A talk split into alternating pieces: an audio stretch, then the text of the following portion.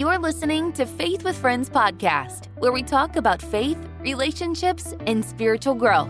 Welcome to our circle and the conversation where we seek to know God and make Him known. Now, here's your host, Lisa Lorenzo. Hi, friends, and welcome back to Faith with Friends. Today is Therapy Thursday, and I am joined by Dr. Lidia Martinez. Hi, Dr. Lidia. Hi, Lisa. How are you? I'm doing great. So, we have a great podcast today. We're going to be talking about toxic emotions, what, what they are, what they mean, what they look like. And then we're going to talk about how keeping them inside can actually be harmful to one's self. So, why don't you talk a little bit about that? Oh, great. Oh, thank you, Lisa. I was just waiting to jump in. I just wanted to let you know that toxic emotions um, I just want to slow down first and and define some things. You know, I think it's good when we're all on the same page. So, what are toxic emotions? Toxic emotions are something that don't feel good, right? And there is a time when fear or anger can be healthy, but it becomes toxic when it goes against your functioning okay and it becomes even toxic and manifests itself physically when you are not processing them correctly now, I only highlighted anger or fear, but to be honest with you, any emotion can go from being healthy to unhealthy and into toxic, mm. any emotion. And really, the, the grading system for you to say, okay, well, is this toxic or is this healthy? It comes when you start to ask yourself some questions like, Am I feeling peace? Not boredom, but am I feeling peace? Am I feeling calm? Can I function? Can I get behind heavy machinery, for example? Can I drive and still function? Can I pay my bills? Can I um, still take care of my children? Am I am I still being processing my feelings healthy? Those are just some beginning questions. And then you know that it's starting to manifest in your body when you start to get things like headaches or you start to get things like even stomach aches and some people even develop ulcers okay because everybody has like sort of an organ of choice let's call it okay? And when you get angry or you get fearful or you're in a position where you just can't process something the right way then then it, it's a lot for your body. Those emotions are a lot. So what happens is it's either your weakest organ or it's kind of like your body's go-to. Right. maybe maybe you hold your stress in your stomach and you don't realize it. And boy, those stomach muscles, it's not just your stomach muscles, it's really more like the acid in your stomach. It starts to react. And what happens over time? You can only handle so much of that stomach acid eruption, you know, and and you start to get longer term physical reactions. So you might get an upset stomach at the beginning. An upset stomach may turn into maybe irritable bowel syndrome. Irritable bowel syndrome may later on turn into like where you have to get operated, oper- operations because your intestines aren't working properly because you're just so stressed out that everything is out of whack. Yeah. Does that make mm-hmm. sense? Absolutely. You know, Psalm 139 tells us that we are fearfully and wonderfully made. So our emotions are just part of our body that God created, right? And I think yeah. that they're, like you said, they're great indicators. Like if you're in a fire and you feel fear, it's God telling you to run. Exactly. Right. Or there's there's, you know, our feelings are indicators of how we should respond. The problem I think becomes which I'm going to say both sides of the coin.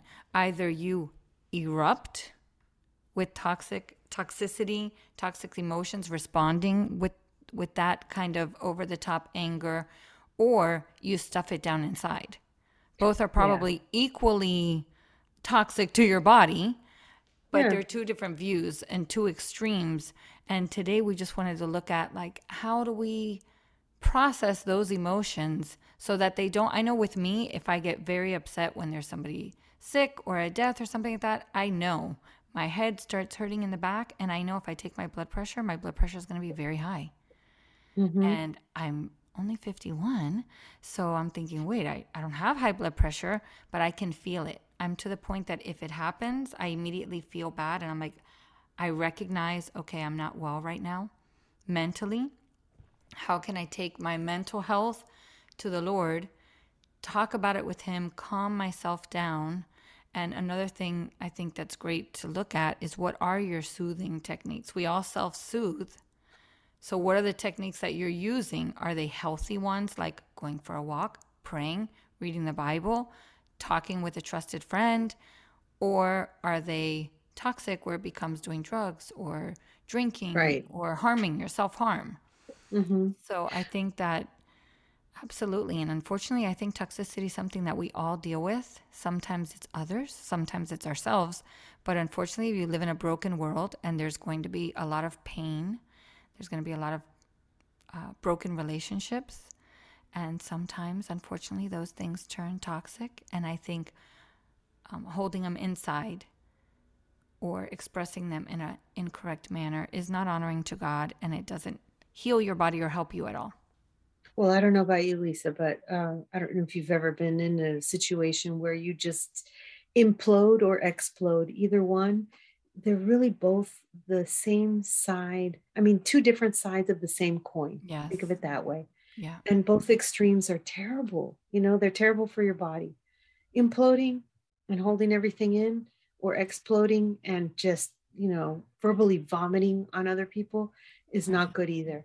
Mhm. So, how do we develop coping skills? Sometimes it's a, a lack of information, a lack of knowledge.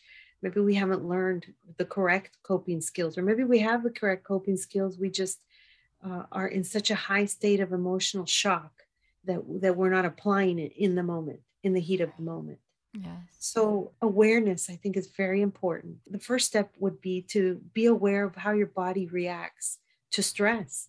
So, you got to take some time to make some self observation. You know, are you the kind of person that when you get stressed, is it the back of your neck that gets really tight and eventually, you know, that will turn into a headache? Or are you the kind of person that, like how you mentioned about high blood pressure, you know, you start to kind of get that feeling and you know when your blood pressure starts to get higher you know that feeling um, or are you the kind of person that goes for the stomach and makes you go straight to the bathroom you know Mhm. or makes you just uh, get nauseous or are you the kind of person that that reacts with anger you know? And anger is usually a secondary emotion. Anger you, you have to poke the bear to get a reaction so that's what happens with anger. Anger is like a secondary emotion. Something else has happened that makes you feel like you're violated, feel like something's going on. And really, it all mm-hmm. boils down to fight, flight, fight or flight. Easy for me to say, right? Fight or flight. And, and it's it's that part of our bodies that God made our bodies in such a way to protect us. Like you said, if we stub our toe, if we are in a fire, we, we, we got to make decisions without our brain thinking about it because boy, we would be a mess if our brains got involved. exactly. So it's it's an autonomic nervous response. and I think of that what you said our brain getting when we when we trip up our heart, our emotions, our brain, that I think can lead to like the panic attack where you're now in this circular motion that you can no longer function. You can no longer function at all. You're you're short of breath and all of these things. I love that throughout the Psalms, God invites us to come to him with these raw emotions. He doesn't say, he says, come as you are, right? And every psalm written starts with the raw, honest truth. And usually by the end of processing that and praying out to God, you see a shift in their focus from their situation to God. And then the in between is just them working it out between them and the Holy Spirit. Yeah, that is true. Not only that, but it creates hope. I think that the Bible, while people, some people think of the Bible as, oh, it's just so old and it doesn't apply to me. Really, it does. There's a lot of people in relationships and broken relationships, how they've overcome, but there's a lot of hope in the Bible, you know, and there's a lot of God's promises in the Bible. And if we can learn to not only first identify what your physical trigger is and be aware what that is whenever you're feeling like you're not processing your feelings correctly. The next step is to you slow that down or break that vicious cycle okay? And and how do we do that? Is we have to introduce hope somewhere in there somewhere in the cycle so it, it veers off from that regular cycle. And that cycle usually looks like, oh, I don't feel good. Oh, he just did this to me. Oh, I just, I can't believe that it just happened. Shock. Oh my gosh. And then your body starts, your blood starts to boil, your body starts to react. And then what happens? You you have an emotional reaction and maybe you have fear or anger and maybe you you slip and say something you shouldn't have said. Okay? And rather somewhere in there, we need to have God's words imprinted in our hearts. We have to meditate on those affirmations, on those um, promises, like in Psalm 3, 4, and 5, where it says, Lean on Him, go way beyond our understanding. Don't even think about, don't put yourself in the equation. Lean on Him, lean on His timing, lean on His understanding, lean on Him, you know, for everything. Um, to call out for him that's very important because that's just one of the one of the psalms that you can look into one of the things that you can but it, it's a matter of what do you do? You don't wait until you have a problem. You start meditating on the bible. Proverbs is a great place to start on those promises. There's a lot of wisdom and, in there. Oh yes exactly you know and i mean how does a new beginner believer or someone who doesn't believe get started on this, start with Proverbs. Start with Proverbs. Start memorizing some of the Psalms. Start memorizing some of the scripture that means something to you. And when you're in trouble, when you start feeling those physical attacks, um, you know, start meditating on that. That'll help you self diffuse. That's what's going to help you self soothe. You know, there's nothing stronger than the word of God. Exactly. And I think one important thing, what you mentioned, is to be self aware, to know what you're feeling. Like sometimes I can say I'm angry, but what am I angry about? Uh, maybe I have fear of change, and that fear is causing me to be angry. So I shut down the change, or even envy. Like we never think of envy. Like, am I envious right now? Am I feeling jealous? Matthew 15, 8 through 9, God says that these people honor me only with their words for their hearts are very far from me, and they pretend to worship me in vain, but their teachings are human rules. And basically, God is saying, I know your heart. So you want to come to me and pretend like everything's fine, or you want to go to somebody else and pretend like everything's fine, but what's in your heart? Let's deal with that because eventually, as I all well too well know, eventually those feelings are to manifest in another way. So yeah. being aware of what you're feeling, and like you said, maybe even before it elevates and escalates to that point where you're like, you know, I'm feeling anxious right now. I'm feeling insecure. I'm fe- can I talk to God about it? Can I open God's word and say, Lord, you know, maybe Google Bible verses about feeling anxious? And mm-hmm. then reading some of them, relating to them, and then agreeing with God, Lord, this is how I'm feeling. Can you help me? Talking to God like He is, He's our friend and mm-hmm. discussing details of the events leading up to that so that then by the time I'm done doing that, honestly, sometimes I'm like, well, I'm going to call this person and I'm going to tell them this, this was wrong. By the time I've talked to her about God, I really don't even need to take that next step. But when I do and I'm led to take that next step, hopefully I'm in a much healthier place emotionally where I'm not attacking or accusing. I'm simply sharing this is how I'm felt. Like my friend Dr. Lidia taught me, you say I oh, the I statements. When mm-hmm. you do this, I feel this, and you're letting them know when this happens in your this is how it's making me feel. Mm-hmm. And then I think it's very important. Go ahead. Just dawned on me. We're talking about the relationships we have with people and how people make us feel, or how the toxicity, eh, you know, from people to people relationship. Right. If we if we focus on our relationship with God, and we use prayer and we talk to him and we have to prepare with prayer, then it's easier because it's easier for us because then we don't allow ourselves to become so emotionally erratic, emotionally, you know, explosive or implosive, either way, you know. So it, it, there's going to have to be a point in your life where you're going to have to slow things down and prepare by praying, by talking to God, by it's almost like the stronger your relationship with God means that the less reactive you're going to be in your relationships with people. So you can kind of grade yourself. You can say, Oh gosh, I've been feeling very emotional lately, and these people are really getting under my skin, and this situation is just really bothering me.